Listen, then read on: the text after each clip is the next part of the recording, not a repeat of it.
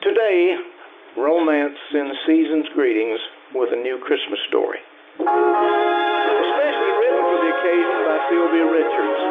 It's titled Richer by One Christmas. And now, from Hollywood, romance. Romance transcribed stories of love and adventure, of comedy and crisis, of conflict and human emotions. Today, a story of Christmas time, of Christmas present. Years ago, when I was a child back in Iowa, I sang in the girls' choir at the Episcopal Church. And I remember one year, the rector gave us all necklaces, small silver chains with a little round pendant on it. Inside each pendant was a tiny golden mustard seed. The rector had told us that these seeds stood for faith, because Christ had said that if you have faith, even as small as the grain of a mustard seed, you can move mountains. And that's what my husband Phil said about the Christmas spirit. That I must still have a grain of it left in me, and that I just have to find it and make it grow. Well, since I've grown up, some Christmases have been fairly good, some bad, but mostly just so-so. But this year, well, the whole thing started off wrong. Well, it was one afternoon before Thanksgiving. No, it was after Thanksgiving when my son Peter, not quite 11, came bounding in from school. Hi, Mom. I'm back. I heard. What did I say about slamming that door? Oh, uh, sorry, I forgot. It came up on a midnight clear. Uh, uh, excuse me, son. My ears? What brought that on anyway? Well, I know it wasn't as good as the guy that sang mm, before. no, but, dear, it wasn't. But we were practicing carols in school today. Already? Already? It's only three and a half weeks from now. Christmas? Why, Thanksgiving was just last Thursday, dear. Look at the calendar. See? Oh. Today's December 1st. Gosh! Christmas sure seems to get here quicker than it used to. I used to have to wait and wait and wait. It gets here too soon to suit me, if you want to know. One day you look around and there's Christmas, bearing down on you like an express train. Hey, I'm hungry. Can I have some donuts? All right, one. Sit down. I'll give you a glass of milk with it. Every year, I swear I'll get everything done ahead of time, but I always put things off. And, oh, to think about the shopping. Oh, I can't even stand to think about it. Well, you sound like you hate Christmas. N- no, no, of course I don't. But when you're grown up, dear, Christmas is different. Different how? Well, just not as much fun. It's a holiday for children, you know. It's getting presents, seeing Santa Claus, trimming the Christmas tree. Mr. Miller, our social studies teacher, said there didn't used to be anything like that. Oh, He said Christmas used to be just praying and, and being thankful that Jesus was born. well, that is true. But nowadays, well, isn't it getting presents that makes it exciting for you? Well, I, I guess, but, but grown-ups get presents too. yes, dear, but they don't mean as much to us. And I think it's because Christmas is extra work and extra money and all those things that just shouldn't be. And you know, little by little, I think you just lose your Christmas spirit. Have you lost yours, Mom? I don't know, Peter. Sometimes I think I have. I know I shouldn't have said that to Peter. It was bad enough that two years ago he had stopped believing, and now I was trying to spoil whatever illusions he had left. When I saw the puzzled look, I changed my tone and asked him what kind of present he thought his dad would like and what he wanted us to get for him. But that night, Phil brought some news home. Something I didn't even want to think about. Not just before Christmas. Oh, Evelyn, Yes? I got a letter today from your sister Meg. You mean Aunt Meg way back in Iowa? Peter, hush. Mm-hmm. You mean Meg wrote to you at the office? Well, she didn't know how you'd take it. She thought I might want to wait till after Christmas before I brought up the subject. What subject? Well, it's something I more or less expected. It's your mother. Oh, Seems she's become quite feeble and her memory's more or less shot. Meg says she just can't cope with the situation any longer. well, I send money and so does Alex. It's not just the money. Meg's away at work all day, and it isn't safe to leave your mother alone. So what does she suggest? Well, here, uh, here's the letter. You read what she says. Hey, hey, Mom, Grandma's memory is shot. What does that mean? Well, she's very old, and her mind doesn't work as well as it did. Well, how old? 40? My young dear fellow, I'll have you know, 40 is young. What? How old then? 50? 60? Not 70. Oh, hush, Peter. you know, Phil, I will not have Mother shoved off on me. Well, Alex can't take her. Neither can Stan. But if she came here, where would we put her? Mm, the only place would be Pete's room. My room for Grandma? Hush, Peter. I can fix up the room off the kitchen, Pete. You know, where we got the old freezer. Not that room. It's too little. Where will I keep all my stuff? You see, Phil, it isn't fair to Peter. Ah. Sure. Why can't Grandma have the little room? That'll do, Pete. Evelyn, I think it's time, and it's not fair to let him get away with being selfish. It's not just the room, dear, but it's having an old person in the house. It can't be good for Peter to see who's someone who's sick and confused in their mind. Uh, people get old.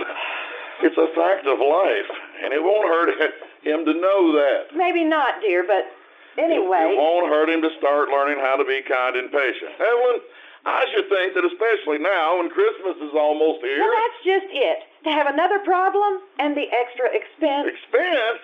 Well, she'd have to fly here, dear, and she couldn't stand to take the long trip on the train, and Meg sure can't afford to bring her. Well, how much would it cost? Sixty, seventy dollars? Do you know that's nearly half what I've saved for Christmas? Well, I tell you what. This year, why don't we just buy a tree and just a few things for Pete, and that's we it. have to send cards, and there are certain people who will expect to get gifts. I refuse to take on Meg's problems now on top of everything else. Uh, well, I have to write Meg. What'll I say? Well, just, just tell her that uh, we'll discuss the problem after Christmas, and we'll let her know. It won't hurt her to wait. No, it wouldn't hurt Meg to wait. And my mother? Well, at her age, I doubt it would make any difference where she spent Christmas. But still, I must have had some sort of bad conscience because I felt more and more miserable as the days went by, and less and less like Christmas. I worked like a tiger. I, I cleaned the house, and it was just went shopping every day. The crowds, battling my way through the crowds to buy gifts. All over the city, I saw lights and decorations. I heard bells ringing and singing of carols. Nothing happened. I still have no feeling, not one tiny spark of Christmas spirit. Boy, that's a neat package, Mom. Ah, your mother's an artist at wrapping gifts. Oh, thank you, kind sirs. Who's that one for? Al's children is a collection of magic tricks. Ah, Well, who's this one for with the pretty pine cones on top? That? It isn't marked? Oh, oh, never mind. We'll give that to Connie, the cleaning woman. There, that one's done. Peter, it's past your bedtime, dear. It's vacation. No school, remember? Well, aren't you going to work for Miss Craig tomorrow? You're going to wash windows or something, I know. Hey, you got a job, Pete? Yep, sure do. Mrs. Craig, she's paying me 50 cents an hour. Wow, you'll be filthy rich. Peter. Let me wrap one present first. All right, here, um, wrap this one. It's for the milkman. You mean we gotta give him a present? We don't got to, but we'll get much better service if we do. Here, use this gold paper and the brown ribbon on that one. Okay. Do you know that I am bone tired? I have never seen such crowds at the mall. Are you anywhere near finished? Oh, I'd better be. There's only two more days to shop. I tell you what, you want me to buy the tree? I'll get it for Christmas Eve. Oh, will you? That will take one thing off my mind. I swear, Evelyn, you sound like you're fighting a battle, a turning point in a war. Well, fighting I... a battle? Oh boy! How? Christmas! Gotcha! well, if that's how I sound, then that must be how I feel. But you know, I used to love Christmas, but it's changed so hmm. Well, maybe you've changed. No, um, Christmas has changed. It's noisy and commercial, and it wasn't like that when I was little. I don't like it like that. Well, Mom, what was it like? Everything was different, Peter, everything. Well, I would say one thing. Back in Iowa, the weather must have been different. Yes, that's partly wrong. What's wrong? Because here in California, we have no winter. It's winter now. You mean because of this rain? That's more like weather back east, and that's spring, dear. What was winter like back then, Mom? In Iowa? Yeah. Snow, day after day for weeks. Hmm. Some days it drifted down a few furling flakes, and then there'd be a snowstorm and the air would fill with snow. The whole world was white and still and cold. And what was Christmas like? And it was right there in the center, in the heart of all that cold and stillness, a bright, bright day. Christmas Day. Uh, I guess I finished this package, Mom. Oh, oh, oh, thank you, Peter. You did a good job, son. I I guess I'll go to bed now. Good night, darling. Good night. Good night, Peter. You know something, Mom? You know what somebody ought to give you for a present? No, what, dear? If somebody could bring some snow to California, a great big beautiful white snowstorm, then I bet you'd like Christmas again as much as you used to.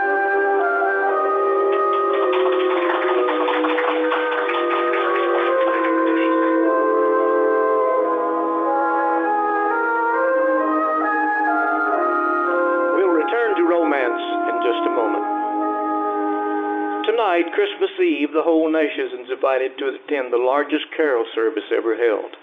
NBC Radio is bringing you its great star, Bing Crosby, in a full hour of the beloved Christmas hymns and songs and airs from olden times to the present. You and your family are cordially invited to gather around your own Christmas tree this week as millions of other people gather around theirs and sing along with this wonderful balladeer. From points all over the country and all over the world, Bing, will bring you the Yuletide songs of special localities in foreign nations. Tonight, Christmas Eve, as America sings with Bing, and as most of these stations, you and your family are cordially invited to join in. And now for the second act of romance.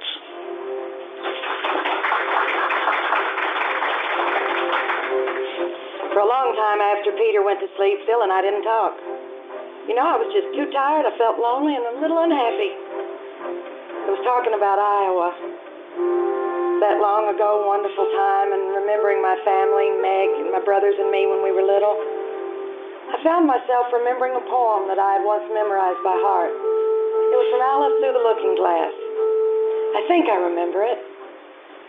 Without the frost, the blinding snow, the storm wind's moody madness, within the firelight's ruddy glow, and childhood's nest of gladness.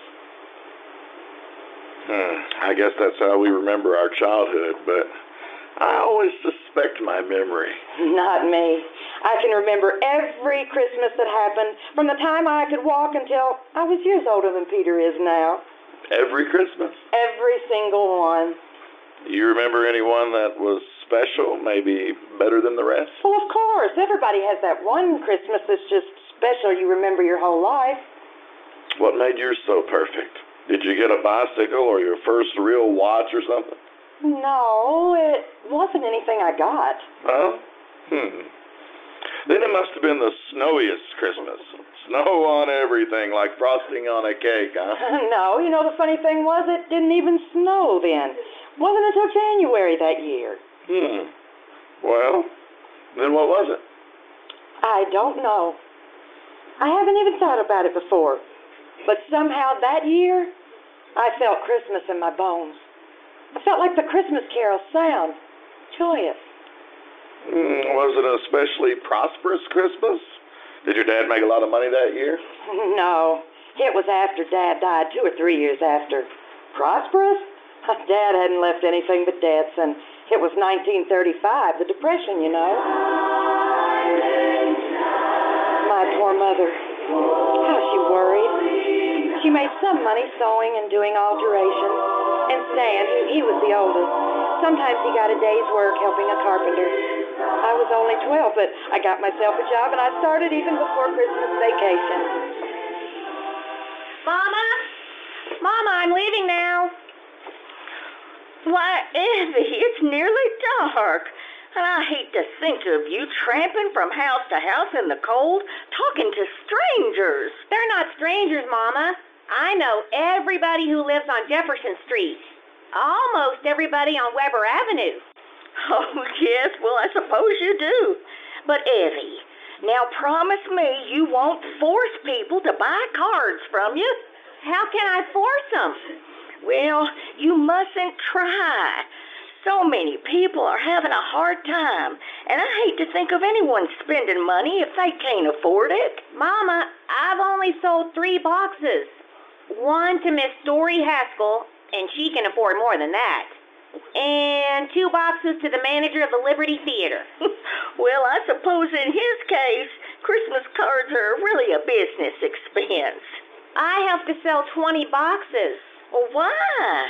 For a reason. I don't want to tell you yet. Oh, poor little Evvy. I can guess why. It's hard when you're young to see all those pretty things in the stores that you can't buy. I don't care, Mama. Especially this time of year. But I, I really don't care. Well, money or, or no money, we're going to have a Merry Christmas.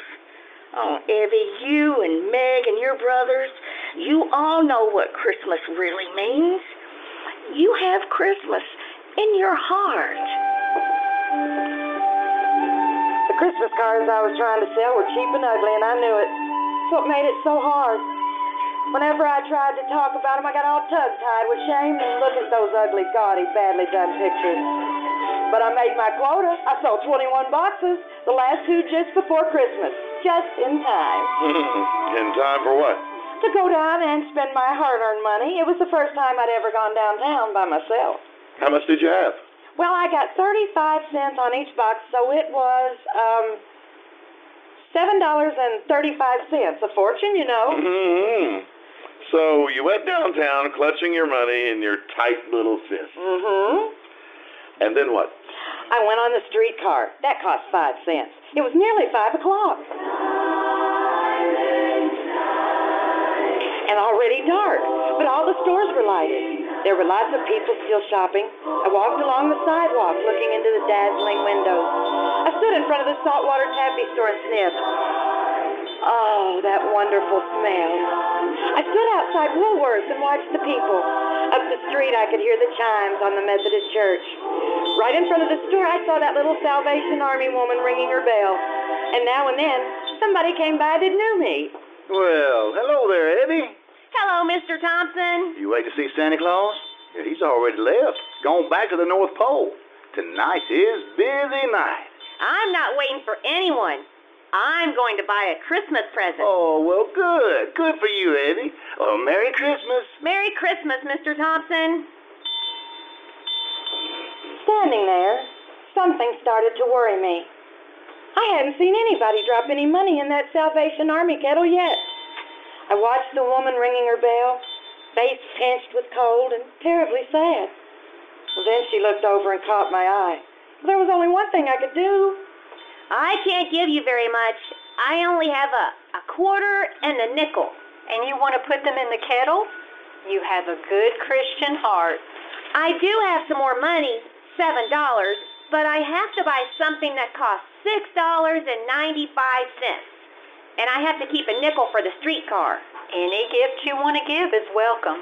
Should I drop the money in the kettle? That's right. It falls right through the wire. Bless you, my dear. Bless you, and Merry Christmas. By then, some of the stores were closing. Doors were being locked and lights dim. I was afraid I might be too late, so I started running because getting store was too blocks. Well, what did you want to buy? A present for my mother. Huh? Nothing for yourself? No, for her. Something to make her smile and, and not look so tired all the time. So while you were selling the cards, you didn't tell anyone? no, not even Meg. Whenever I thought of how my mother would look on Christmas, I'd hug myself. well, did you get to the store in time? Just in time. A man had closed one of the big doors, and I'd slipped in right before he closed the other one. Giddings was so beautiful, or at least I thought so at the time. I knew exactly where I was going to go, to the notions department. Months before, I, I had seen the present I was going to buy, and my heart turned over with joy when I saw it still behind that glass. Would you like to buy something, dear? That on the bottom shelf. Oh, this?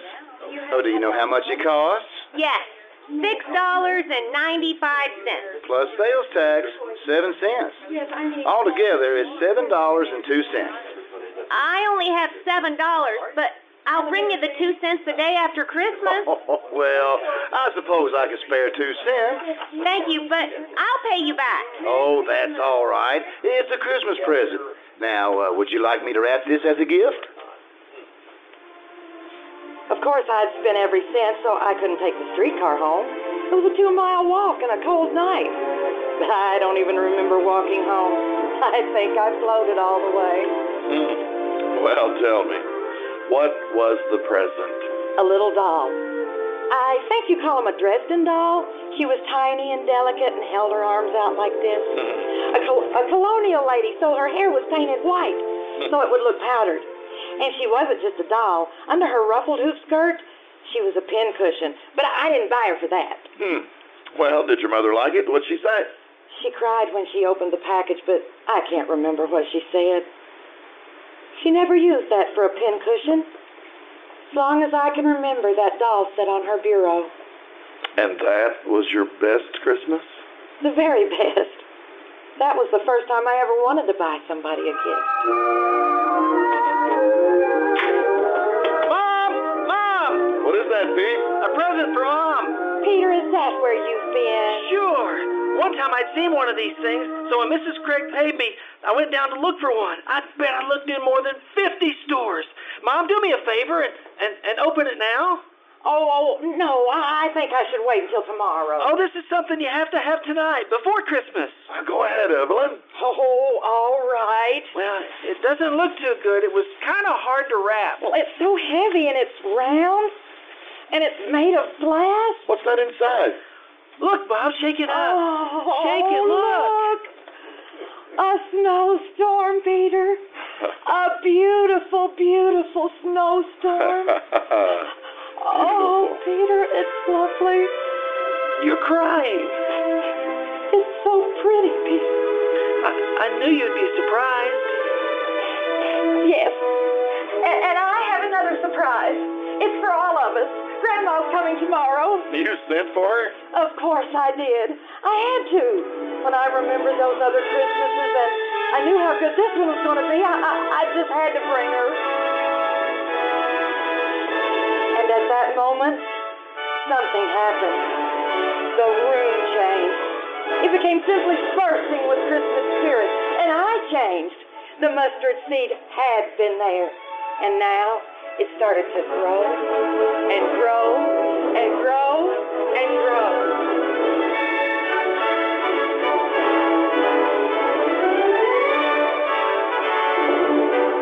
And now, from the entire cast of our series and from all of us here at Romance, we wish you all a very Merry Christmas and may we invite you to tune in next week for the next series of Romance. This is the NBC Radio Network.